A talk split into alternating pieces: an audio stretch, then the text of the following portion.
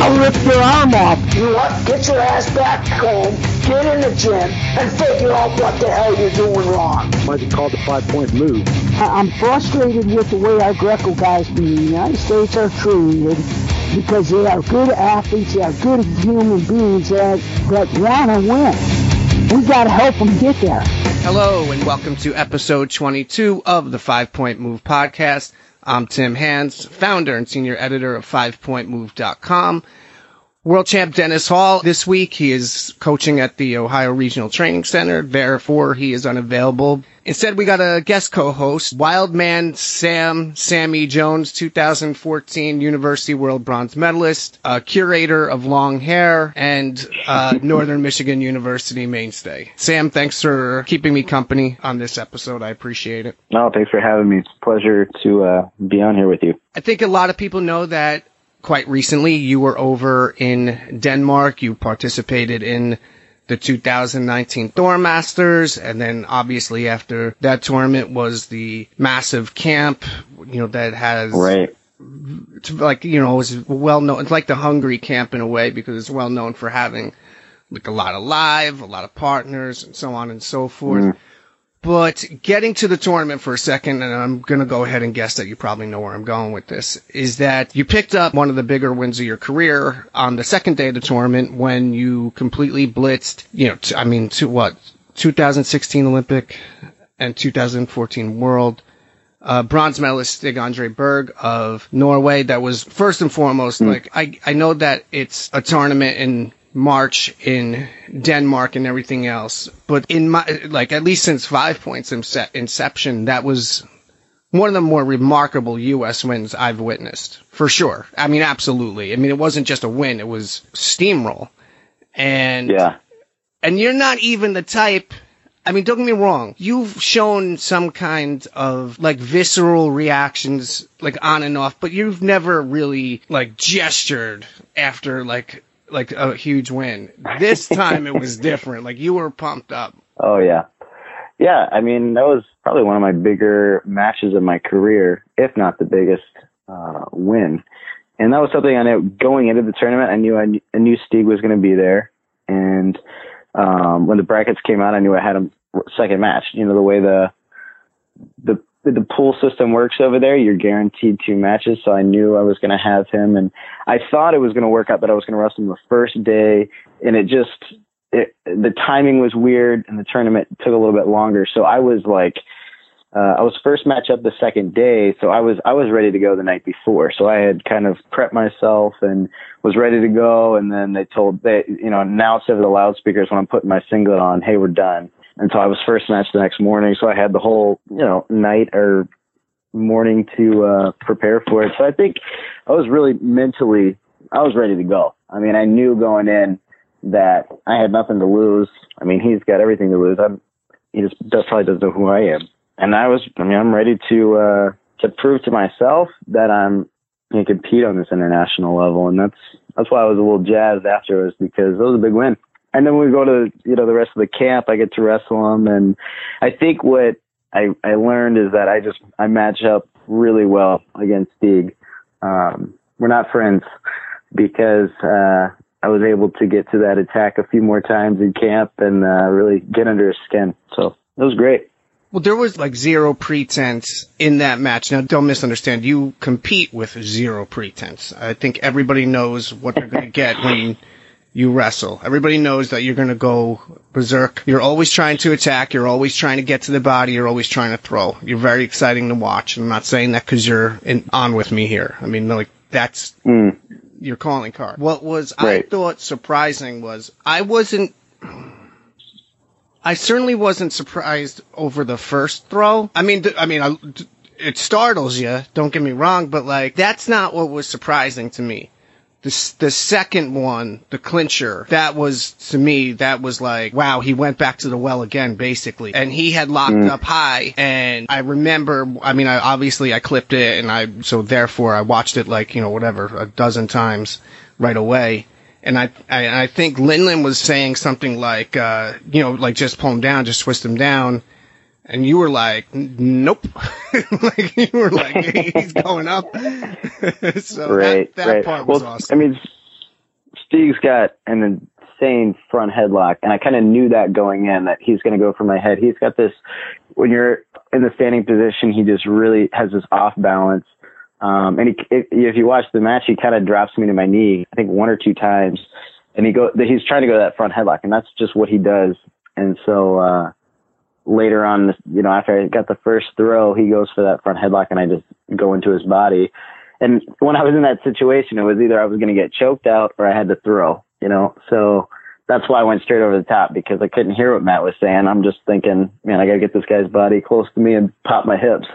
Finish this match so I could breathe. Yeah, it was uh it was definitely the best way possible to start day 2 for the US program. I mean, like you see everybody on the side who was around like near the bleachers going crazy and everything else. It was it was it was definitely definitely memorable. It was also like you mentioned is that first day of the tournament before you even left for Denmark. You and I spoke about this. I mean, Thor Masters, even now with a two day format, is a bear to cover. Is just very difficult to Oh, cover yeah. because we bring a decent delegation. We brought like you know whatever I think 17 guys or something like that to the tournament. Nordic system. Everybody's getting at least two matches. You win one, you're getting at least three, if sometimes four, depending on how it shakes out in the bracket. Mm-hmm. And there's a lot of matches to account for. There's a lot of matches to pay attention to. It's it's tough. It's it's to be honest with you, it's tougher than the World Championships to cover as far as coverage goes Yep. because the world's is split up. You know, you have three or maybe three or four guys going one day, a couple guys going the next day, whatever. I mean, you can deal with Right, that. right, right. But um, anyway, yeah. So what I thought was interesting is that Thor Masters on Friday began late, like I think around three or four o'clock in the afternoon for you guys, right? Yeah, yeah. We started wrestling at 4 p.m. 4 p.m. and then they couldn't, and then you think because you wrestled, I think you wrestled who Casper Raven first, right? Yeah, I wrestled Denmark first. I mean, because I think I had in my weight class fewer guys, so it was kind of like you. They do a round. They started at like 67, so I miss a whole round. Then we wrestled the second round, and then uh, the, just the way it it shook out, we we didn't end up wrestling the second round to the next morning. So we had, you know, sitting around. You're trying to stay warm the whole time. It was a long, it was a long tournament that that first day. After the win over Stig, you had two more matches. They did not go in your direction. And I mean, ultimately, that's not the most important part of trip, really. I mean, you want to win the tournament. I, I, I understand that. You, you want to get on the podium at least. I, I get that too. Right. At the same time, like, it's the camp and the tournament. That's the package deal that I think everybody's going over for, especially this mm-hmm. time of year. That being said, Right. did was there any kind of you know you have a huge win was there any kind of like i don't want to say adrenaline dump or letdown or anything like that necessarily but at the same juncture was some of the steam kind of missing going into the other two matches at all No, I don't think so. Um, I mean, the guy I lost to you from Ukraine took fifth at the World Championships last year. He's not, um, no pushover. Um, certainly not i mean you know, you didn't get a lot you know. of uh, kindness from the uh, official in that match if i might say yeah. No, uh, I mean, I felt, I felt great actually. In the second, the second day, I felt really good. Um, you know, I lost the two matches after Stig, but I felt like I was, uh, in those matches. And I, I mean, even if the score doesn't look like it, what I felt was just, uh, you know, the, the push and mentally, I felt so into it. And that, I mean, I feel like those matches could go easily my way with just few adjustments. You know, I walked off the match with the Ukraine. And it was like, man, I was giving up underhooks. If I adjust that, you know, and that was something that, that Matt really did a good job helping me get to a better position to to stop guys from getting underhooks. And that's really what happened that match was I was giving up underhooks and he just walked around with it the whole mat. Um, so I don't really think there was an adrenaline dump or um, you know, like I was off this high, like, whoa, I just won this big match, and then you just kind of go flat. I think I wrestled close matches, and I felt I felt great. you certainly looked good it was a fun tournament to watch uh, at least for Mm. many of our guys. Some guys didn't have fantastic luck out there, but that's look, they're, they'll develop, they'll improve. That's part of the that's part of the deal. Something else we had touched on. This was supposed to be in a preview article prior to the Denmark trip, and we had talked about it. It was an awesome conversation, but that is obviously your hair. Your hair is long. it it is. It, now, I mean, you do you do a, a, a really fabulous job of uh, trying to manage it like pre-match and in-match and stuff like that. But at the end of the day, it is still like you're a savage. That's Yeah. why you're Wild Man Sam. Is it all right? First, the first question is: Is it any kind of you know problematic distraction? Nah, no. It's annoying sometimes, sure, but no. When I, I mean, I the reason I wear my hair long is because it's just it's who I am. I feel uh, the most like myself, and so when I was, this is a funny story, but this is how I think of it. When I was first came into uh, Northern, um, I had taken a year off of college or wrestling, and when I came in, my hair was long, and I had this like scraggly beard, and I look at the film, and I just I feel like I wrestled just like like a wild man um, because I was coming in and just trying to throw everyone. And I love that kind of, I, I guess, just like explosive wrestling. That's my style of wrestling. And I feel like when I'm clean cut, I guess kind of like look like I'm in the military, just clean cut, sharp. I just don't feel like myself. And so I'd rather be kind of this wild man, I guess, mentality. If you stand across the mat from me and I've got long hair and tattoos and whatever, if I look, you know, if I look the part, maybe I'll get in your head a little bit. But really, it's it's not a distraction for me. I just that's what I like. You know, I say this as a very confident, verified. I say verified because there are children, heterosexual male, and I do think you look good with it. Hey, I appreciate it. honestly. I, I think- hey, you wear it well. I, appreciate it. yeah, you wear it well. If you have, I don't like to assume, but let's say, okay, hmm you do have children, okay? And I'm not trying to put you in a box, put pressure on you or anything like that. You're still a young man. I, I, I mean, then I, I know you have Yeah. a serious relationship or whatever, but either way, if you have a boy, if you have a boy, is like, is that a slam dunk? Is it a slam dunk that A, you lead him, or I mean, actually, or her really, uh, towards wrestling, but if it's a boy, would it, would you consider naming it after, naming him after? Oh, you know, I haven't really ever thought of that. I first thought is probably not, and I don't really have a particular reason for that. I just I've never really thought about naming my son or daughter after me. If I have kids, I hope to have kids, but I, I don't know. When my wife was pregnant and we learned we learned that you know we have two kids. First one's a girl. She's seven. When we learned that she was pregnant with a boy like that topic Right. obviously came up. And i was just like ah first off and i'm not trying to be funny when i even say this. I don't i don't think i profile as the kind of guy who could get away with having a junior first off. I just don't I just I don't know how to say it. Like I I think that there's certain people who can. My brother, one of my brothers has a couple boys. One of them's named after him. Actually, you know what? Even even better or worse, depending. He's named after like my brother's already a junior, so his son is the third. Okay, Which yeah, I, I don't know. Whatever. Good luck with that. But like um, for me, I was just like, nah. You know what? Because I. I don't. I'm. I'm not trying to judge. It's just that for me, it just would seem like an ego play. right, right. You know, like I would want impart like some level. Yeah, that's that's kind of what I think as well. And it, when you mention your brother, my my uh my older brother, my dad, and my grandfather and my nephew all share the same first name. So I guess the first name passed down, I've kind of just like associated with my dad's name, my brother's name, my grandfather's name. So I think that's that's probably also why I think, meh, I'm not gonna have another Sammy. Maybe I will, but maybe I'll have a dog named Sam. I mean, that's an awesome segue because our two guests for this episode are WCAP national team member Luke Sheridan and then Sam Hazewinkel. So and and Sam, who's I mean, he's just the Yeah, nicest guy is. on the planet.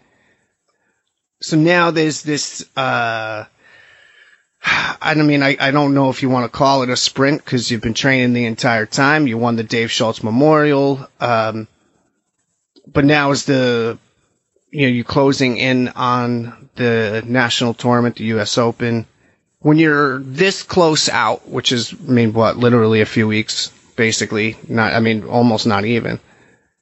Does anything alter in your training plan? Uh, right now, my focus uh, is weight management. Um, training hasn't really tapered down yet. It will sh- soon, I anticipate, but um, right now we're keeping um, pretty intense practices going.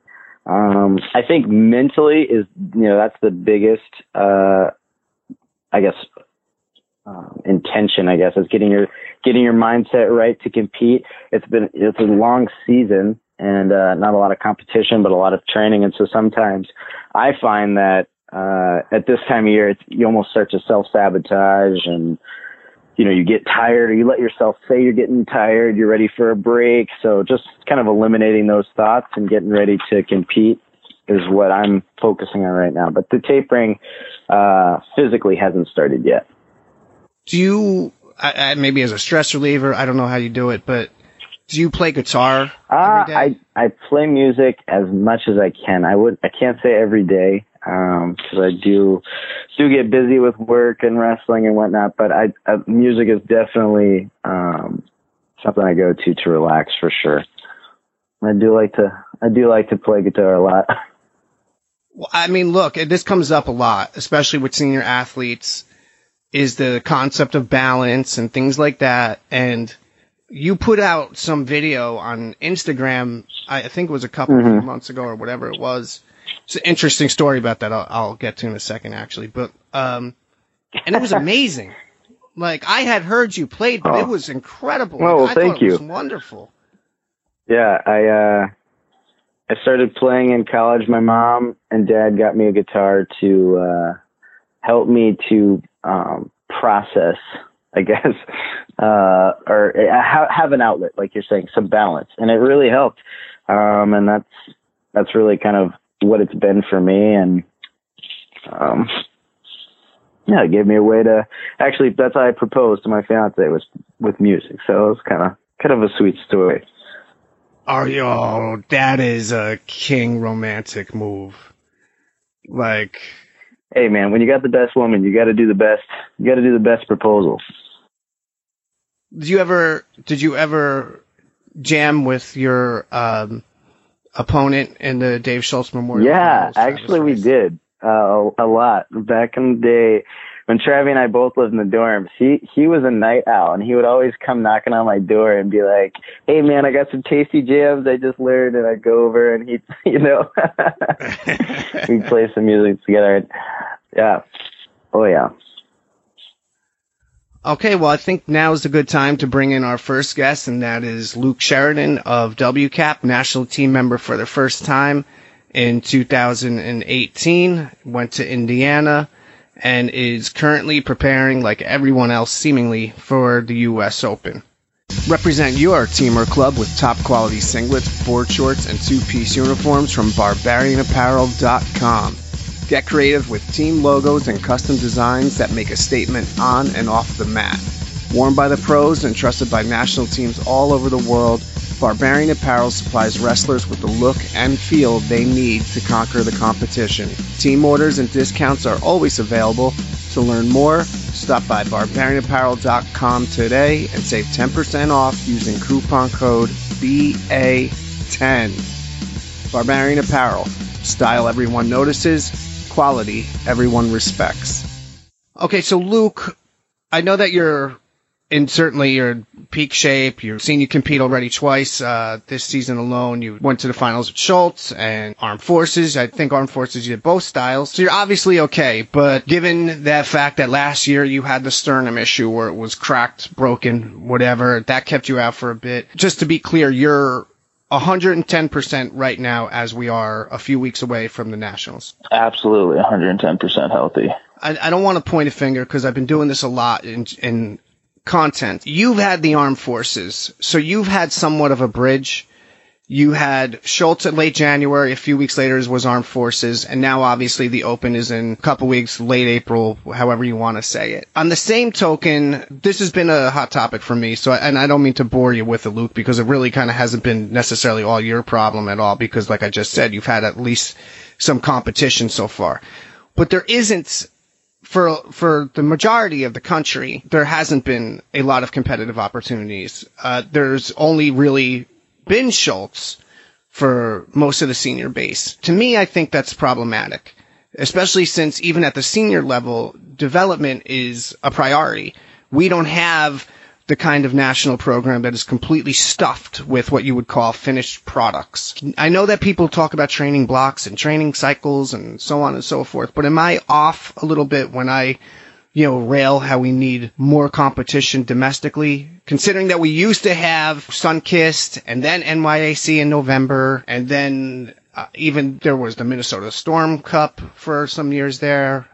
And now we're down to, I mean, this season, there's what? If you don't count the armed forces, which only f- four branches of the military participate in, we've had one tournament that just does not seem even close to nearly enough before the national. Yeah, I mean, I I completely agree. I think that's um, been a running issue even when you think about.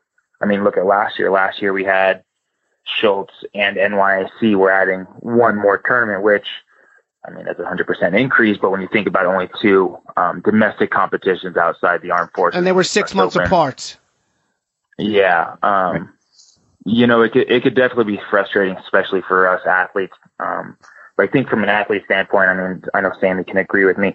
We do what we can. You know, WCAP went out to Northern Michigan and, and we trained with them for a week. Um, it was my first time being out there, but for us as athletes, I don't want to say it's not my problem because obviously it is completely my problem, but I'm going to do and, and trust what my coaches tell me to do. You know, is it frustrating? Of course. When Spencer says, Hey, we'll get you, you know, we're, we're going to get to where we want to get to. Just trust in the program trust in the process and we're going to get there. Um, I think as you get older, you worry more about the things you can control. You know, I, I can't stay up at night.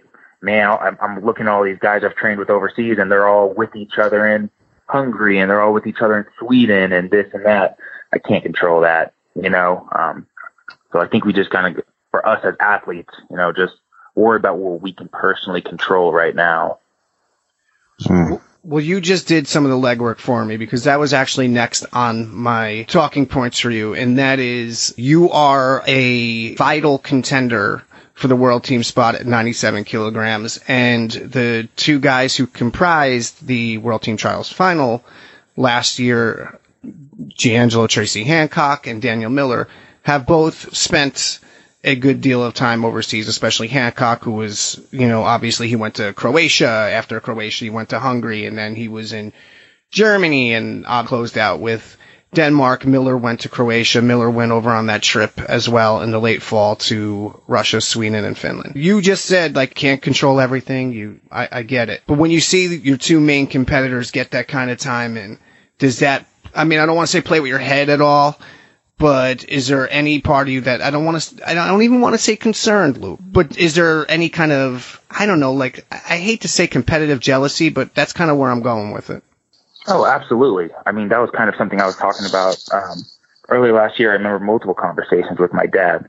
And I, I call my dad being there twice a day, every day, and my mom, but we were talking and we were talking about Miller going places and Tracy going places and this and that. And it was, to be honest with you, more me complaining. And I mean, you're not leading me into this answer by any means. I, absolutely, it was something that came across my mind. Um, but at the end of the day, them going there and me not, that means I need to do the right thing when I'm here more often. That means when I'm on my way home after, you know, a crazy lift, I'm exhausted. I'm like, man, that Taco Bell, ooh, it looked good. That drive through clear. You know, hey, oh, hey, coach, coaches, no coach cars around. They're not going to see me you know, no, I, I can't be doing that stuff. I need to be doing the right stuff, you know, all the time to, to keep up with that. So, um, initially, yeah, there was a, I, I personally had a negative feeling about it for myself.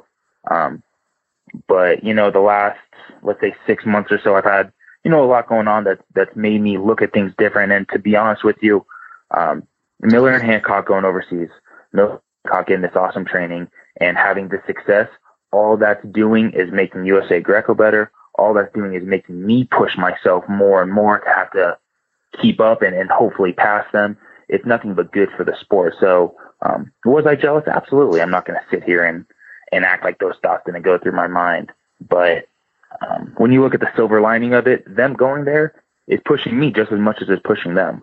Right.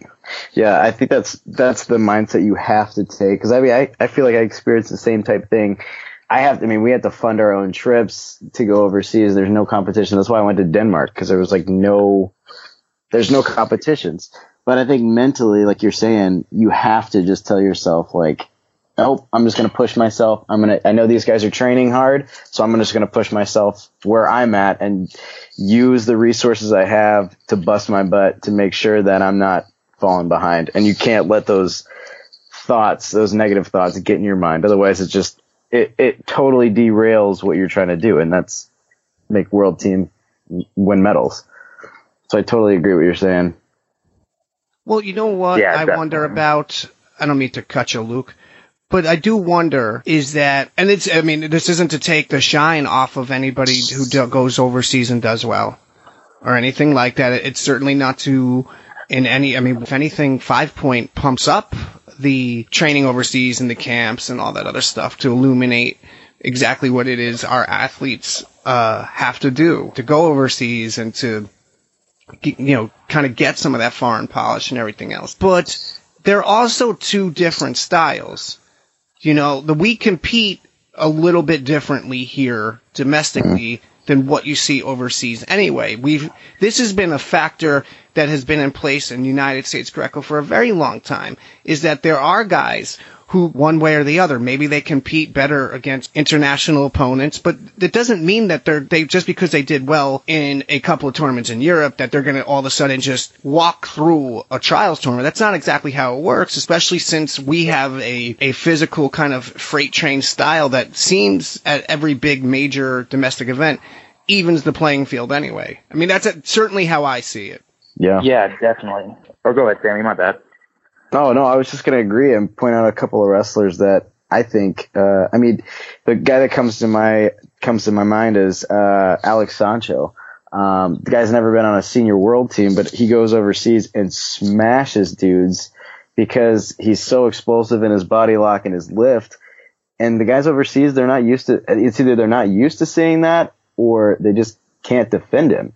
But I mean, he's it comes back to the U.S. and then he's got Ellis and just hasn't been able to make the team. So it's it's frustrating uh, with the different styles.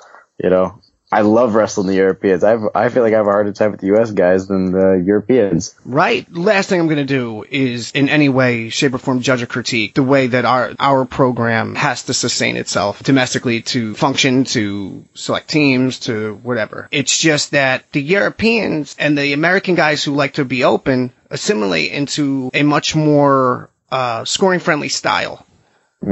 Whereas here, when we took away, when we took it, well, not we, when Parterre disappeared for like that season, 16, 17 season, he, it brought out, at, I, I was hopeful and optimistic, and I think a lot of other people were, that it was going to bring out like this different kind of thing out of everybody. You know, you don't got to worry about being put down anymore. Forget about foreigners. I'm talking just about against each other because that's usually a line of demarcation too. The more experienced senior guys are going to, even if they're having a tough time on the feet with a guy who's maybe not as developed or as experienced, he's going to get on top and he's going to find a way to end the match. I mean, that's a lot of times the protocol.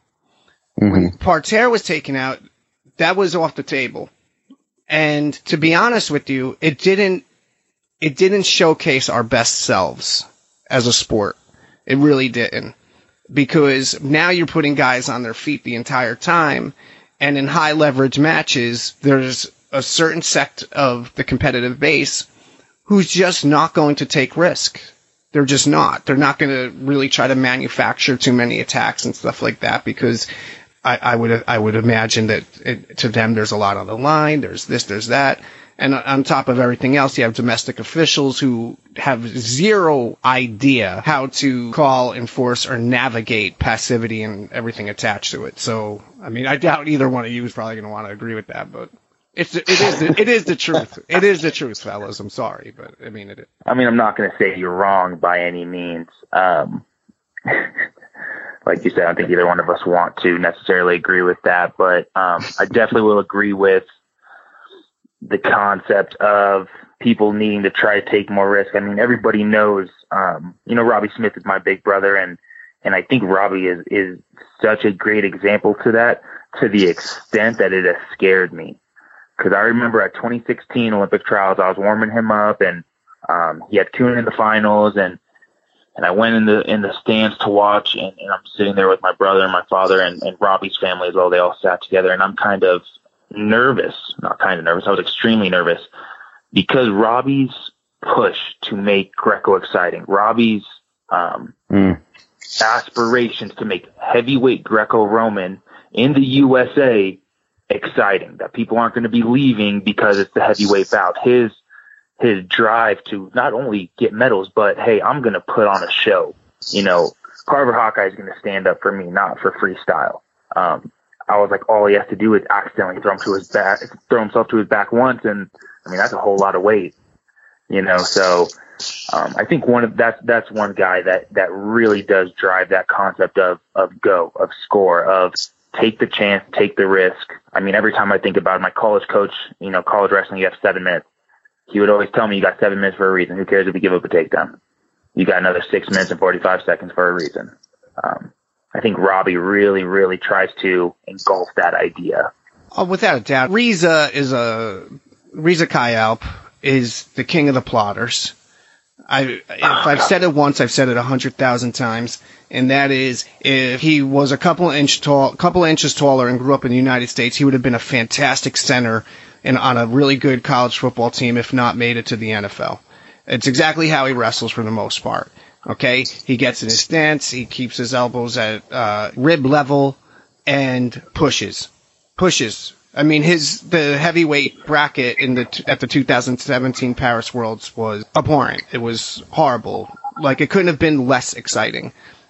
When Robby went up to heavyweight after 12, he immediately brought the same stuff that he he was he was tr- trying to do at 96 and he's flinging arm throws and snapping guys down with exciting front, not even grinding front headlocks, the kind where you snap them and like you're gonna hold on. It's like ah, maybe I'm gonna roll him, maybe I'm gonna put him over my shoulder, whatever it is. No, he's taking guys like from like their their tips of their toes and waffling them over. I mean, he's he's always done his part, not just as an insanely uh, talented and experienced competitor, but also as somebody who sells our sport because he's willing to be fan friendly with his style. And I mean, I, look, there's a give and take with that. I, I'm sure of it. You can't just always be exciting. I mean, there's a time where you've got to wrestle smart and you don't want to betray vulnerabilities. I'm sure. I think both of you gentlemen could speak to that far better than I ever could.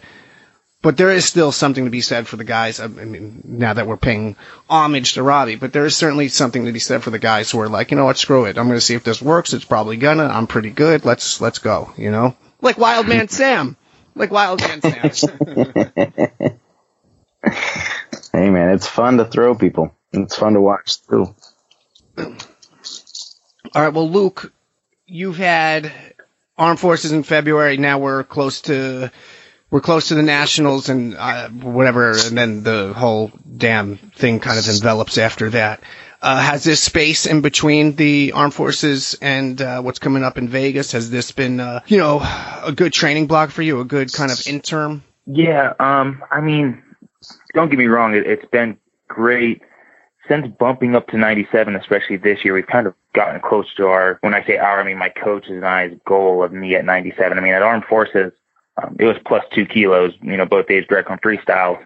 Um, but I got to eat breakfast both days before weighing. So my training cycle has definitely changed as far as what I'm doing because I'm not worried about cutting weight, um, which I never should be at 97. Last year I was a little heavy because, you know, I was coming off some injuries and, and some military obligations. I But, loved um, how this year we you. I loved Luke. I'm not. I'm sorry to cut. you. I loved how you looked, even right off the bat at 97. You, you wore it. I well appreciate right it. Off the bat. Yeah. Yeah, I appreciate it. But um, yeah, the training cycle concept is, is definitely different. I remember I was getting ready for armed forces and, and I wanted to do all this extra because, you know, one, I'm starting to get in shape. I'm feeling good. Two, I'm starting to get strong. Three, I don't have anything to worry about my weight. I go home and, and consume as much as I can without, you know, throwing up. And I walk in tomorrow at 98 and a half after breakfast. You know, it's, it's not something to worry about. So while I want to continue to push, this is where my coach's, you know, intelligent wisdom, hey Luke, you know, you wrestle in three days, you probably don't need to be doing extra, you know, treadmill sprints or something. Let's let's be smart. Um, but I think Armed Forces is a great tune-up. You know, I got to wrestle Miller, who I mean, he's an, he's an outstanding wrestler. He's an outstanding officer in the Marine Corps. You know, I got nothing but respect for the guy. We had the Greco and the freestyle. Both were absolute battles. Both were an absolute blast. Um, but it, it felt good to wrestle those matches, and I think um, it's going to help me come to U.S. Open for all my competition, getting that that competition between Schultz and and the Open. Hmm. What's the uh I, I don't know I, I really know nothing about this. I've only heard this through the grapevine, but what's the form or like the, the WCAP meetings, you, you, what's whatever's going on? Y'all's got I heard y'all have new practice times. You're what what is all that? Is that like new? Has that been around for a while? I'm just way way behind or way out of it? No, it, it's so basically it's our military obligations as far as WCAP as a unit has 17 different Olympic sports within it. So of course, all of us know, you know, the wrestlers and Spenser Mango and Jamil Byers who who kind of started this rampage. But or uh, WCAP has grown into 17 different sports right now between Olympic and Paralympic athletes within the Army. Okay. Um, so we have what we call a lot of remote athletes. So we have um, bobsled and luge and uh, rugby seven who you know, are in Lake Placid or in San Diego training. While they are soldiers, um, you know, they're soldiers with MOSs and, and everything between, and they're assigned to WCAP. Um, we have certain trainings that we are mandatory, you know, that you have to do annually. So basically, once a year for a week, we bring all of WCAP. Um, we bring all of WCAP into Fort Carson, which is, you know, Colorado Springs. Um, we get all these meetings done. We do a lot of functions as a group. We kind of mingle and whatnot, kind of catch up on everybody's year in review. So that's kind of the the idea of it with these meetings being all day. You know, we got to maybe get a little extra practice in the morning. You know, as soon as it's done, Coach Lewis says, "Hey, get to the room and you know just break a sweat, get some something in." So it's definitely an interesting week. It's an interesting week to have close to the U.S. Open, but I mean, that's kind of the upside to being a, a soldier is as, as cheesy as it sounds, you know, we're taught to be resilient. Hey, you got meetings. Oh, you need to work time. Sorry. You know, this is the one week of the year that y'all got to do this. So, um, it, that was like last but it's week? also cool. It's right yeah. now. So, okay. Yeah. So you're going to hang out with a couple like, days. all, all different athletes from different sports. That's kind of sweet. Yeah. I mean, we got a Sam lot of, is so um, into really, making friends, man. Come on. I, I dig it. I dig it. Yeah. You would you would fit great in, in the program because it's cool because we get to mingle because um you know like our bobsled guys we have people on our bobsled team that are Olympic gold and Olympic silver medalists Wow. that are in the army. Um, so it's really cool to talk to these soldier athletes about you know their sports and and you know with the sacrifices they made and you know sit there in the morning before the meetings and and BS at breakfast you know or you know we got um, para uh, Paralympians, so people who most of them got um, wounded while in Afghanistan or Iraq recently, and and Wow. now are with us doing archery or um, pentathlon, triathlon, swimming. You know, one of our Paralympic swimmers got a gold and a bronze in Rio. Um, so it's really cool to get to see all these people with different perspective, learn about their different sports. You know, it's it's fun. Yeah, man, I, that's that's really cool. I mean, it seems like it might be a little inconvenient for practice, but I mean, you're still getting to tap into other guys or you know other women's uh, mental uh, battles that they've gone through or whatever. That's I think there's a lot to be learned there. I think I, I think I would fit in. The only problem is if I have to join the military, I have to cut my hair and shave my beard, so that might be the only problem. Hey, you, you're not the only person that has has an issue with it. Don't don't get that. There's some woman from WCAP who she participates in the sport. Ay, ay, I don't even know what it's called. It's where like you do a bunch of different things and you also shoot a rifle and hit a target and then you move on to something else. I forget. I don't even know what it's called. Mo- you're talking about modern pentathlon, so you're talking about either um, Samantha Achterberg or um, Isabella Isaksen. Okay, well, whichever one it is, uh, I follow on my uh, on my uh, personal uh, Instagram, and she's really attractive. So whichever one that is. Oh, that's awesome. Okay, well, Sammy, do you have anything else for Luke, or do we let him uh, go and enjoy the rest of his evening uh, on on his girlfriend's birthday, as it were? Oh man, uh, no, I, I think I'm think I'm good, and and uh, tell your girlfriend happy birthday for me, and yeah, go enjoy yourself, man. No, thank you guys. I appreciate it. Timmy, thank you. I'm sure we'll we'll keep talking very soon. Sammy, it was great to actually you know, get to have a little bit more of a conversation with you. Hopefully, uh, we can keep that rolling. Hopefully, we can get WCAP back out to Northern or or get Yeah, you man. guys out to WCAP. Man, that was fun. I, I digged it. Um, so thank you Yeah. guys for having me. I really appreciate it. Yeah, it was good talking to you, Luke. My pleasure, Luke. Take care and best of luck at Vegas. Actually, you know what? Let me let me rephrase because if Hall was here, he would burst a freaking aneurysm that I said best of luck because then he would say it's not about luck. Um, That's Uh, why he's Hall, though. go get him in Vegas. I guess that would be that's where else that's what I'll say. I don't know what else to say. So See you at the Nationals. yeah, tell Halverson I Yeah. said hi. By the way. I will definitely pass on the word, and Sammy, I'll see you there, man. All right, man. Look forward to it. Uh, Sam, one of the things that I asked Luke was about this space, right? I mean, we touched on it just talking to you, uh, uh, coming after Denmark and stuff. But with the Open, and I'm not going to even get into the Pan Ams and the the money situation, how the money has flipped. Like, you know, if you win the Open, you get less than you do if you win the Pan Ams. It used to be the opposite way, obviously. So I'm not even getting to that. Um, the Open has implications if you win. And plus, even if it didn't, it's still the Nationals.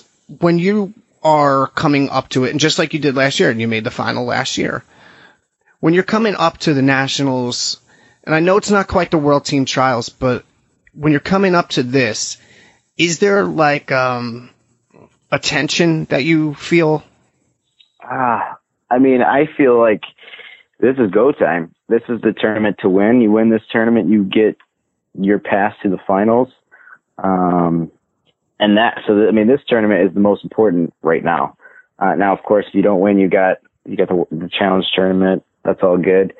Um, but yeah, I, I mean, this is definitely go time. So there's tension, I guess you'd say, but it's more of just an assertiveness of making sure everything's tightened down. You're ready to rock and roll. it doesn't really seem to differ too much from athlete to athlete. Some athletes have told me both publicly and even privately that when a one of these major the two major I mean if you want to define it that way one of the two major domestic tournaments pops up it's like you know like yeah yeah of course you know this is what you do this is why you're here that sort of thing but at the same juncture like athletes do compete with expectations in their minds and things like that. So Oh yeah, yeah. I, I I go into this. I go into this tournament. I feel like mentally myself. I'll speak for myself, but I would say most going into this tournament with a different mindset than say going into Schultz or an international tournament that's in, you know, a, uh, like a that's not a world championship. I think you just you mentally you you go into it differently, knowing that this is kind of uh not necessarily all or nothing, but I mean this is the the bigger of the of the tournaments that we'll compete in throughout the year. When you are when you are entering a tournament that has you know a financial reward on the back end, does that enter into your mind at all, or is it just straight about the competition? Like, do you ever think about the potentiality of winning money? You know, I I definitely have, um, and that's I've it had a negative effect on my performance. I think it was just too much. It was an added stress that was unnecessary. I'm not in the sport to make money. You know, it's a nice little benefit, um, nice little bonus, and it is something that yeah I do need just like everybody else does. But going in with your your intention on the money is you're you're already going in wrong. I think your your focus for me or my focus, I need to be uh, set on how I, how I'm competing, how my body feels, how mentally I'm going into this each match. Um, that's all I need to be thinking about. I mean, you can't even. I mean, that's like thinking about uh, you know your finals match when you haven't even weighed in yet. Um, you're you're you're way too far ahead. So I've, I've that's definitely been a factor. It's been something that I've thought about, um, and it affected me negatively. So now I try to not think about that at all. Just take it one match at a time. I understand why it's out there, in that you are all professional athletes. I don't want to hear anything about amateurism and amateur wrestling and whatever. That's antiquated, and on top of everything else, it's it's woefully inaccurate, uh, especially relative to this current generation and how we operate and how things work and whatever else. It would be also disingenuous for me to like ignore the fact that you know you are all vying to win world and Olympic medals. I mean that at the end, end of the day, beginning of the morning, that is that's the that's the end game. That's like that's Right, your chief. right. You don't really need too much else of an incentive, I would imagine. Absolutely. Yeah, absolutely.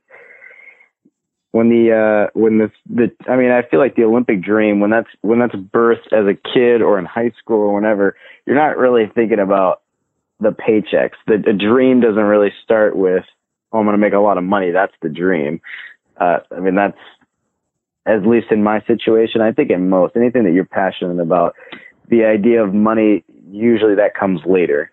Um it's not the first thing you think about. So the incentive of I want to be an Olympic champ, that's what you're thinking about. You're dreaming about that, not a wad of cash. Yeah, you get that wad of cash when you go to clinics. Yeah, I mean it helps. The the the sad the reality is that money is a, a necessity. Um, and it's something everybody's got to deal with, but it's not my motivator. Fair enough. Why don't we bring in Sam Hazewinkel and find out what his motivator is these days? Uh, he's got the Oklahoma City RTC rolling. That's where he's the head coach. And uh, I, I guess he's retired.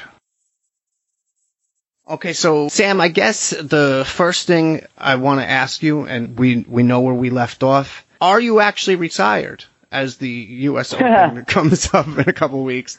Did I leave my shoes on the mat? Then I'm not retired, but didn't. I will not be there in You you will not wrestling anyway. you will not be at the Las Vegas U.S. I'll Open. I'll be there. I won't be wrestling now. Okay. I'll have my coaching shoes on. Did the fact that the collegiate season got underway pretty pretty right at right I mean virtually right after you got back from Budapest, did that help insofar as like I don't want to say creating distance, but at least feeling at ease, comfortable?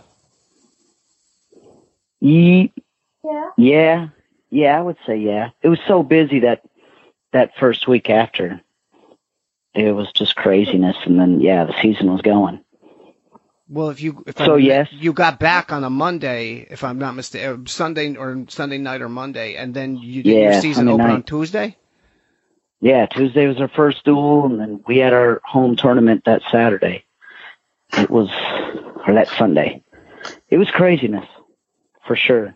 How did you like season one of being uh, the head I- coach? It was awesome.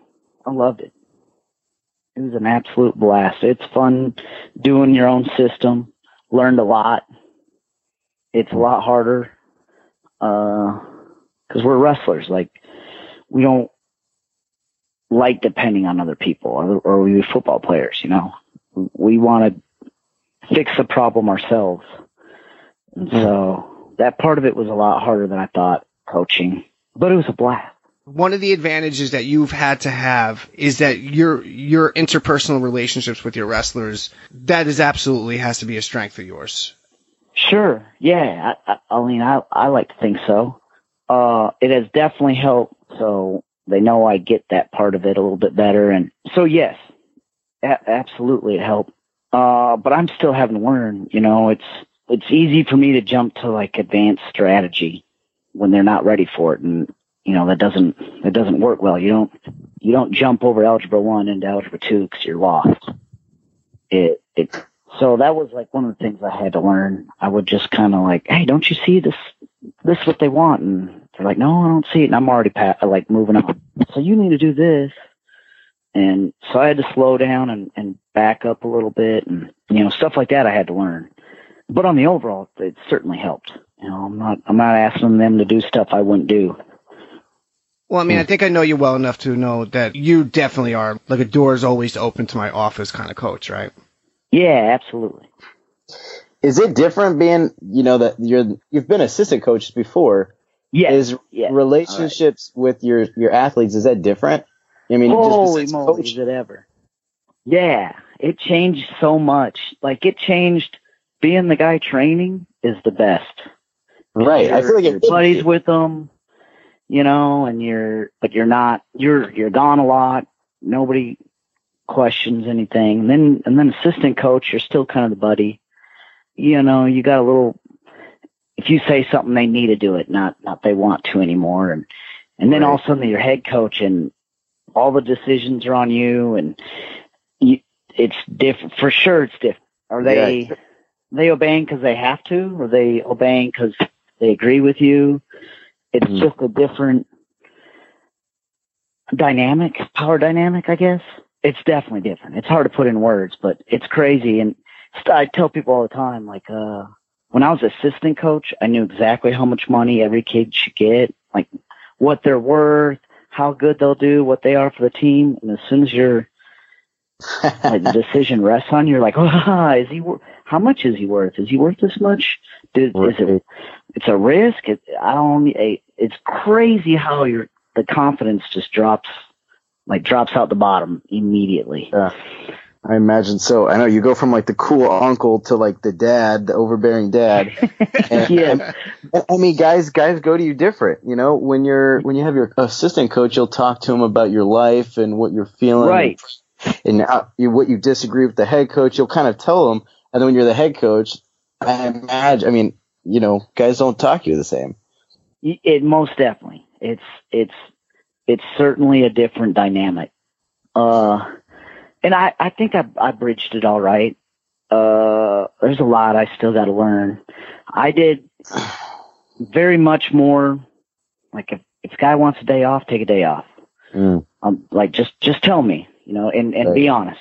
You want to go on a date with your girlfriend, this is the last day. She, like, all right, go on a date, get in a workout this morning. But you mm. know, if you're doing it every week, then I have a problem. What I don't want is the guys lying, like, hey, I'm- sick, I can't make it. I, yeah, just tell the, I go in and talk to the trainer. I told him I'm sick too. Like, just tell me the day off. I don't like let's let's be upfront and honest. And and by the end of the year, they were very much bought into it. They they know practice is going to be 90 minutes or less. If I say we're doing this, that's what we're doing. I'm not going to all of a sudden tack on 30 minutes of conditioning at the end because I think you're out of shape. I'm I put a lot in their hands because that's what I liked. Yeah. I wanted to go hard when it was time to go hard, and I didn't like when we did a whole bunch of extra because somebody else was being an idiot. Like I, I put in my effort already.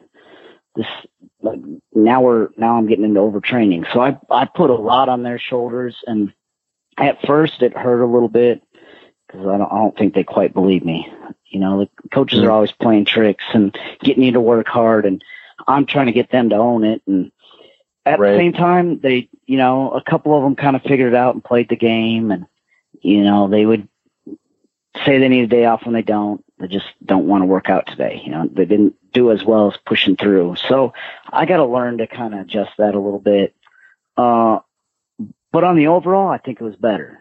I, I want the guys to own it. I want them to be there because they want to be there. And I don't know. We'll see. Well, that's part of the just being in wrestling, you know, as opposed Yeah. to the coach that's been around 10 years and is maybe a little, uh, what's the word? Uh, he's seen it enough that he just, he jumps to the, this is what we need to do, Right.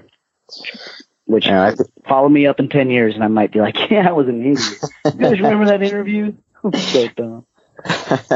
I think it sounds great. I think I would respond to that as an athlete. Maybe it's because I'm a little bit older, but I mean, I don't know. Yeah. And, I, and that's what I was on the figuring mat. out this and year. Well, no, that's an interesting direction to go into because I mean, yeah, you're you're not you're not a 19 year old sprite anymore, Sam, Exactly. but at the same time, like you got look at it like this. This is what I wonder about is that this is a different generation of wrestler now who's inundated mm, sure. with social media and a litany of other distractions and whatever else. And I'm not judging it. It's just a fact of life. This is what we're, this is what we're all, this is the sphere we're all operating in. And so I don't, I mean, I'm obviously not a coach, but I, I, I, I would have to think that the concerns among the collective in a rest, on, on a, re, in a wrestling program have changed a little bit since, uh, Hazewinkel and I were in college. I would agree. Yeah. For sure. No, We didn't have social media yet. There was YouTube was just coming out. You know, Facebook was the only social media, and it was it was still like, eh. I I remember everybody was signing up my freshman year, and I was like, It was "Man, that MySpace and Friendster, stupid." bro. MySpace. Yeah. MySpace was was a little bigger. You could do stuff with your background. You know, you could put little elephants if you wanted, or whatever. I put a Roman was- Coliseum. I thought it was the most awesome thing ever. I really. Yeah, right. Oh my gosh, I'm so embarrassed when I think about it now. But yeah, I did. Uh, I remember the jokes, putting them together. Well- my face. They, you could put Facebook. m- music when somebody on went to your MySpace page. You could have like a song that like opened Yeah. up and I I remember thinking like Facebook's never gonna make it. MySpace is so much better. And I guess I was wrong. yeah. I mean, we were all Crazy, wrong. crazy world. But, But it's- yeah, it's a lot different nowadays. And you know, uh, the training's a lot different. Like we all know that wrestlers are getting better. Like it, it's easy to see. Like the little kids nowadays, from when I was a kid, and Yeah, no It- kidding. like the evolution. I I know, growing up, it was like, oh, little kid, you're hurt. Yeah, you're tough. Go get back in there. J- jump back in. You're fine. And now I look at these kids and they train like Olympic level athletes. You know, when they get injured, it's a legit. They pull the muscle. They need to recover like Olympic level athletes. It's maybe not the same time frame. They don't need six months to heal up because they're still young. They only need three months, but they still tore a muscle. It, it wasn't like when I was a kid and you like that's the first time you've ever strained a muscle. You know, push yourself that hard. Like get get back out there. That's what you need to do. It's a whole different. It's a whole different beast. Seventy matches when I was a kid is not like seventy matches now. Like I I only faced a few of them were like high level. There's 87 national tournaments now. Kids go straight from Flow Nationals to Fargo to whatever the U.S. Open to you know you can make a world team as a schoolboy now. Facing the best kids in the world. Like those kids train, they get to college, their bodies are a lot more beat up than than kids when I wrestled, when we wrestled. You know, it's a it's a whole different ball game, and every kid's different. Some of the kids start late, they got tons of energy, and other ones have have already got a thousand matches under their belt, and you know Oh, you need yeah, to I don't know. you need to rest them Yeah, a little bit more. know you know, any of that is, Sam. I mean, honestly. no, for sure. Like I mean, it's there's just crushing gonna. baseball right now. Oh, they. I mean, they. The best kids are like they're done before they even get to college. Oh, they're, they're they're dyeing their hair. Their fingernails are painted black. They're wearing spikes around their foreheads. I mean, like. uh, Oh man, That's our problem with this sport, man, is that we're not keeping them. Our retention rate is Yeah. not nearly where it should be or used to be because of this. We're kill- we're burning them out. They're churning them out, burning them out. That's the problem. yeah. Right. Yeah, I'm. I I know I push it a lot more here. Like weight cutting needs to go. Don't you don't need to be pushing the kids to weight cut. We're we're smart enough wrestlers now. Very few of our best best athletes cut a lot of weight. You get in shape and you go the weight closest to your shape, maybe the one below that. That's like more than that. You're tearing your body up. It just isn't. There's a couple kids, you know. There's always the outliers, but the majority of kids, you don't need to be cutting a ton of weight certainly not in like grade school, middle school. The bodies are trying to grow and we're cutting weight. It's craziness. And we wonder why we can't keep them, you know? hmm Crazy. But that's my old man. I guess I'm, I guess new age. That's not old age. Old, old man are like, cut, ah, go spit in a cup, lay under the mat, get up and do it again tomorrow. the big topic I want to hit on, and I'm sure this is going to pique the interest of many, is the fact that, and you did allude to this, this was something you were pumped up about uh, potentially starting um, last year, I remember you saying. So you have ignited in Greco Regional Training Center at Oklahoma City University, where you coach. Uh, it's obviously a big deal. Sam Hazewinkel is a coach at a Greco RTC. How's it going so far? I know we're in the early stages, but nonetheless, I mean, you had a practice tonight. So, what's the story? Yeah, we we have our our regional training center. It uh it's slow it's slow moving. It's still it's more, you know, for high school kids to come in and get get some actual Greco training. Uh, I have a couple guys on my team that are hopefully going to be out there at the U.S. Open in a couple weeks, and it's still not like they aren't official RTC wrestlers yet, but but we're working that direction. You know, we don't have anybody doing freestyle. We have guys doing Greco. So it it's slow moving, but it is definitely heading in the right direction, which I love. Uh, just didn't, yeah, didn't have time to get to it like I was hoping to. The first year came fast and fighting battles I didn't know needed to be fought. You know, just all the learning parts. Unfortunately, Greco kind of got pushed down the line. But as soon as, Susan, as soon as we had nationals done with, we started pushing Greco. And like I said, we got a couple of going. So we're moving the right direction there. We have a couple really good Greco kids coming in over the next couple of years. Uh, hopefully we'll get somebody training there.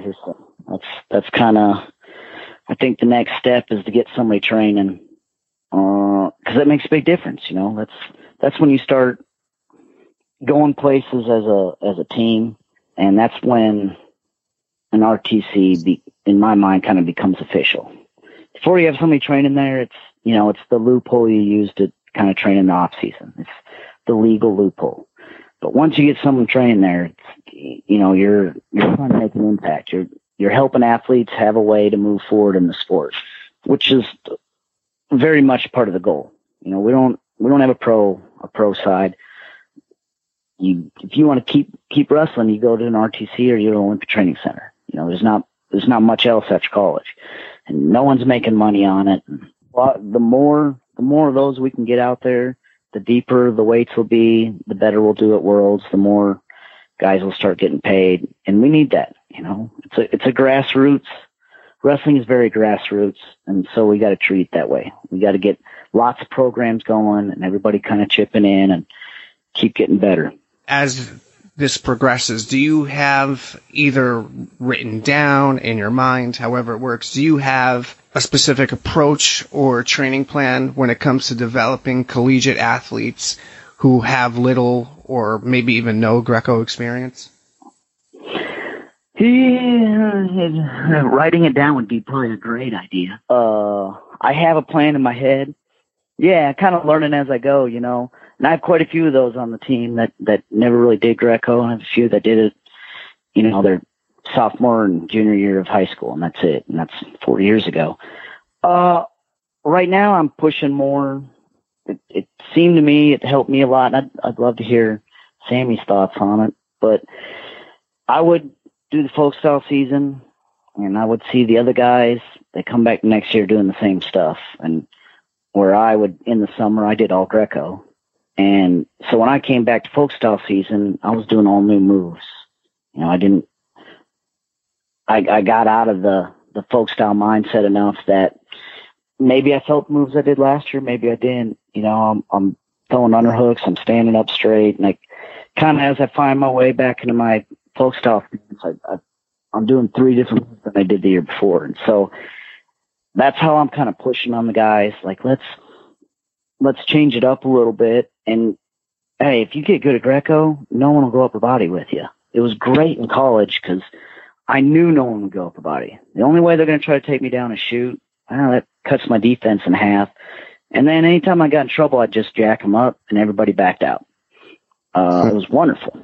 M- made me look like a lot better folk style wrestler than I probably was. Uh, nonsense. Which is, I get, yeah, that's part of the deal, right? That's, that's what makes you a good wrestler. But it was kind of, you know, Greco's kind of hard to do in folk style. It it's hard to just step in, like commit your hips and throw somebody because they can hook legs. But the fear of getting thrown is so big that a lot of wrestlers would just back out. They'd rather back out than take the chance. And so that worked to our advantage. Uh, it's part of the good thing about being a Greco guy. And you can see with non-Greco guys, just kids that like to throw, people don't want to go upper body with them. Nobody wants to get thrown in front of their mom and their girlfriend. You know, it's nobody wants that. So it, that played to my advantage, and I think I'm starting to get the guys to see that. You know, it, it's funny if uh, I can yell it on the sideline, and and the other team's guy will be a little bit scared. they're like, yeah, pick them up, throw, throw them, it's there, and people will back out, you know. And our guys have don't even have an underhook or whatever, you know. He's he's trying to shoot, but there's a definite truth.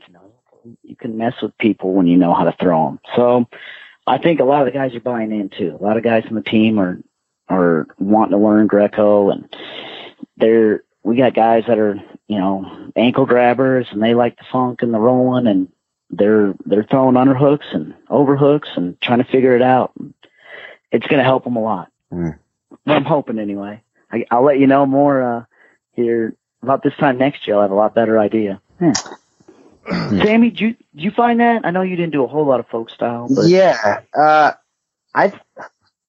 Well, let's see here. I did not do a lot of folk style. I'm not the guy to talk to about the folk style. so I'm trying to understand. fair. I'm trying to understand the, the technique, the technical terms you're using about folk style. I think with the R, the RTC having those guys, you know, transition from such an intense folk style year and then trying to get them ex- excited about Greco.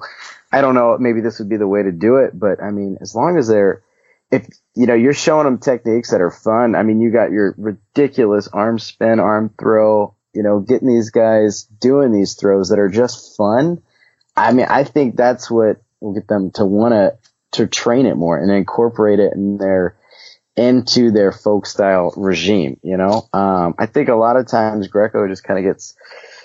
I don't know if it gets just pushed to the side because guys don't put a lot of effort in it. They don't, or a lot of time. They don't know, you know, how much fun it is. And like you're saying, how much, uh, how advantageous it can be. Um, so I mean, that's kind of what I'm, that's kind of what I'm thinking about is with, with the RTC is, um, keeping it interesting. yeah, So- that that makes sense to me. Who doesn't want to Who doesn't want to be the one throwing? yeah. Oh man, it's You get the oohs and ahs when you're throwing. Like, Yeah. what you want. Yeah. Makes sense to me. Yeah, but what gets undersold is that the Greco culture, we like to have a little bit of separation. It's like, okay, well, Yeah. we're, we're this style. We, this is Agreed. physical style. It is, uh, constant contact. And these are all points of alliteration I hit on often publicly when it comes to content. But what gets missed by, I think, some people in Greco, not everybody, but some people, is the fact that these folk style guys who come over and apply themselves, they carry with them that folk style grind mentality, that hmm. bullheaded competitiveness. That to be honest with you, Yeah. and and God forgive me for even saying this, but some of our full time guys don't even have. Because if they did, Sure. they wouldn't be scared out of their wits in a, in a match against some part timer in like you know the round of sixteen at the Open. It's like, oh, I don't even. I don't, where's this guy coming from? What the hell is this? You know what I mean? And it's like Right. that is No, you're something we absolutely need right. to leverage more to our advantage than I think we even do. Yes, I, I agree with that. I, I think we need to get more of those uh, college wrestlers that have been in that grind. Um, I, I absolutely agree. Yeah, well, I mean, Sammy Jones is an outlier because Sammy Sure. has been training to be an international style wrestler since his practical youth. Okay. And he, he's got that. And not only does he have that, but Sammy is a risk taker. He's wild man Sam. He's going to, he's going to lock up. He's going try to hurl you through the air and stuff like that. And then he's going to get back in your face and he's going to step back into the brawl. And what we're seeing is is that some of our guys who either either cross over earlier or whatever, or maybe they you know they come into Greco from from a collegiate program, even if they come in from a collegiate program. Sometimes I think they're so consumed with learning and developing their skill sets in Greco that they forgot what made them good wrestlers, tough wrestlers, competitive wrestlers in the first place. Right. Sure.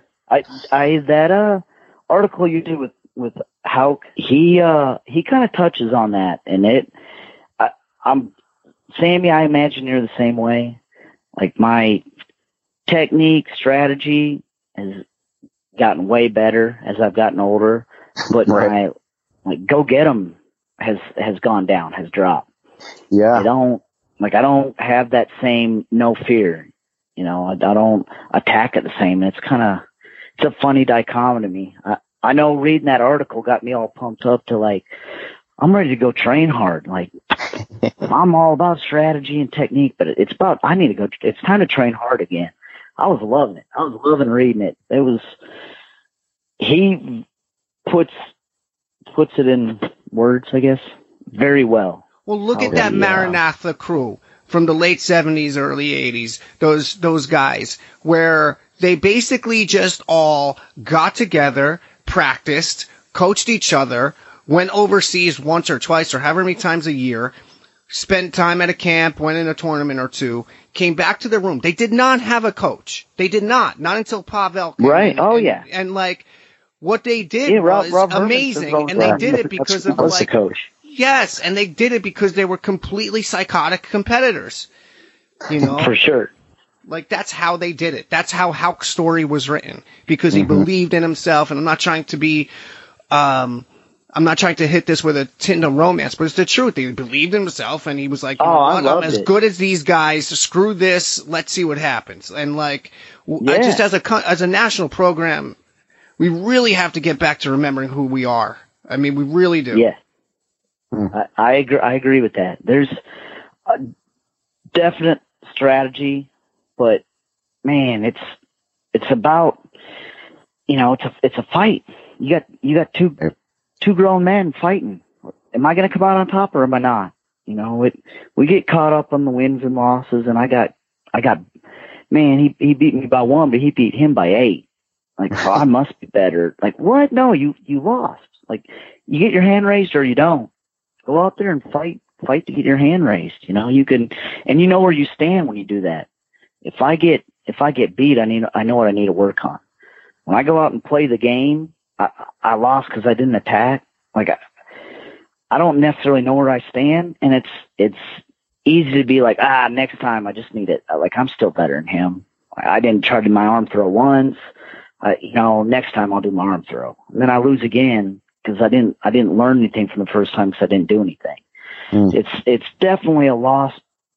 I wouldn't say lost part of wrestling, but something that's not Yeah. pushed as much as it should be. It uh, he said it so well. Go read go read that article, Houck again. It way better than how I can say it. just to wrap up the closing segment here, one of the best things about having you two on the same show, aside from the fact that you share the same first name, is it's hard to beat that fact. Right, right. is that you both share uh, Rob Hermann. You both, um, in whichever order you please, would share like some kind of insight story regarding Coach Rob's influence on uh, your respective uh, careers. Well, You want to go? I'll, I can go. I'm ready. Well, you go first. You go first, Sammy, because you had him. You had him first, and then I got to uh, kind of be taken under his wing after after you. So you go first.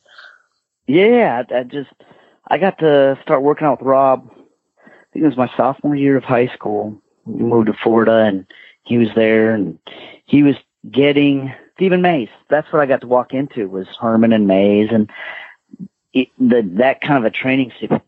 And man, right away I got to watch high level coach and a high level athlete interaction, and there was all four of us in the room.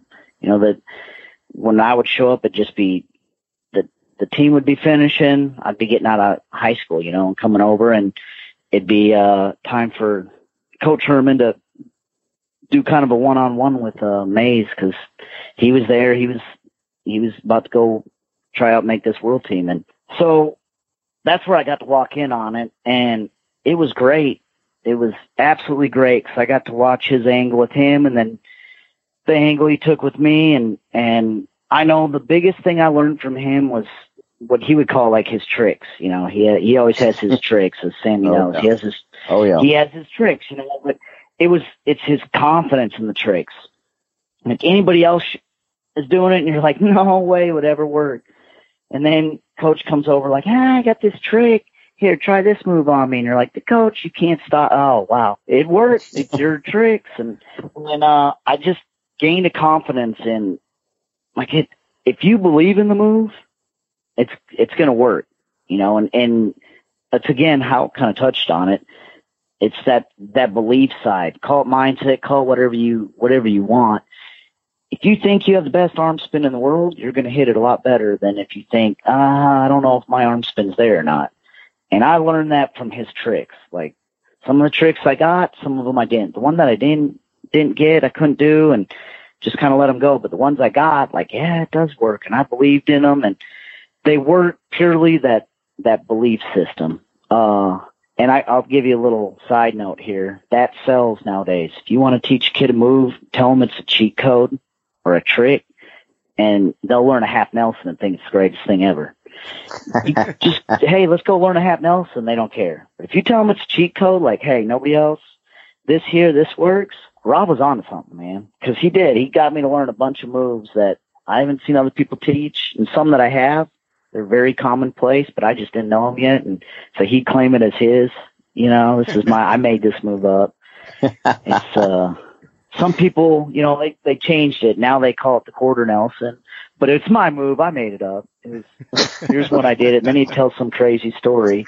I Oh, never my- knew if he was telling the truth or not. You know, like pulling my leg. This guy might be pulling my leg. Uh, but I love him for it. That dude is he's he loves some Greco. Yeah. Oh man, mine. I mean, it sounds like pretty similar. Um, I mean, I met Rob when I was probably in eighth grade. Uh, he was coming over from Florida. He would drive to, to I Louisiana. that. Yeah, I did that trip with him a couple times. Yeah, man, he would make that twice a week, I believe. And it uh, was crazy. It's like a three-hour yeah. drive, one, Yeah. one way. It was Right. He was nuts. But yeah, he loves he- some Greco, man. he, he that's that's the thing is he just loves the sport. Um, so that's how I met him in Louisiana. Then he he got the job at Northern, of course, and he always uh you know he would he would give me a call and be like, hey, you're gonna come wrestle for me, and uh you know I, I no way I didn't want to move away. I didn't want to go up north in the snow and all that. So uh after I took a year off. Man, I missed I missed wrestling, and so he was the only guy that was that was still uh, you know, hey, I'll I'll give you a shot, you know, come come up and wrestle. And uh, you know, I for Greco, you know, I, I had some folk style places that I was thinking about going, nothing big, and you know, Rob, he he can sell it, man. He could talk. Oh yeah. So he he could talk. He's got so many stories, and so I came up there. But the biggest thing, Rob, man, I'm sure Sam, you feel the same way. Is just the who. I mean, as a coach, he's great, but off the mat, um, you know, I, I, I've, I've so many people say this, but Rob is somebody I think would do anything, anything for his guys. And uh, man, Absolutely. I've, I've I've experienced that where he when I was living I think it was my senior year I didn't have a car up here at Northern and I lived you know maybe a mile or two away from practice and he would pick me up at six twelve in the morning every day he would pick me up in the wintertime because I, I was biking and Oh, I believe it. and and he started right the whole way, but you Oh, know yeah. it's like him Oh, saying yeah. "I love you." Exactly Absolute in gripes. yeah I you mean, know. I, I'd make my coffee and he's like you drink enough coffee in the morning you know uh, you know like whatever Oh yeah, always giving you a hard time but man I mean always. Exactly. Is uh just the, his way of te- you know showing you that he cares about you. So I think that's the biggest thing is um I, yeah, that's a great. It's a great point. I don't know how many times I stayed at his house, and I Yeah. think easily half the times I stayed at his house, there was two or three other wrestlers there, like Right. all the time. You know, he's And- always having guys over, giving them a place to stay, making it cheaper for them. right. He gets it. You know, he he understood. There's no money in the sport, and he. Yeah. You're absolutely right. He would bend over backwards for anybody. Like he'd, Yeah. he'd find a way to help them out. and I, and I think that's it, it's it for I know for me I know I mean I'm sure for other guys too but it really made a difference being so far away I mean Marquette if you've been up here it's uh it's a ways away from everything else so I mean if you're Oh, if you're a yeah. home, if you're a hometown small town little kid coming all the way up here it's nice to have somebody who's uh who kind of makes you feel like all right he's looking out for me he's gonna not gonna just let me go to the wayside that's that's how I feel right. and I know at least a couple other guys that feel that way. So I, I mean, I think that's the biggest thing with Rob, and of course his tricks and his stories. Man, I've heard I've heard every one of Rob's stories a hundred times, but and and and probably twelve different versions. oh right, story. it gets more intense every time. Oh yeah, the fish is this big. right, This big. right, I love it. For sure. yep. I think this is a perfect place to put a bow on this one. I'm going to first shoot it to Sammy Jones. Sammy, this was terrific. I think now everybody sees uh, how otherworldly talented of a renaissance man you are growing into becoming. Just a natural, natural on the on the stick, on the mic, and No. uh, absolutely just tremendously appreciated that you jumped on as uh, the honorary guest host in place of the little angry man from Wisconsin. Well, hey man, it was fun. I, I enjoyed it. It was it's it's great. Can't leave out Sam Hazewinkel, the legacy, the Right. legacy. Whoa. one of my absolute favorite people I've ever met in this sport. I really loved having him around last year. Now I miss him terribly. Uh, when he went back once the world's ended and the collegiate season began, there was a hole in my heart. Uh, so Us both. Us both. I just, lo- I just was so glad to be able to have a chance to get you on, and uh, that's it, Sammy. I'm uh, Sammy Jones, I might say. Same thing that goes for Luke Sheridan. I, I I'll try to navigate the language a little bit more deftly. Have a great tournament in Las Vegas. Do what you do. Be wild man Sam. You know the whirlwind. The hair's all over the place. Uh, Hey, you, you count on it. I guarantee you it'll be fun. I promise you. we're locking up, boys. Here it comes. I love it. We need more of that. Yeah, I agree. I agree. Well, we're bringing it. We're bringing it. And that was the two Sams, Sammy Jones and Sam Hazewinkel. I was really pumped that Sammy Jones agreed to come on and fill in for Hall as the co guest host.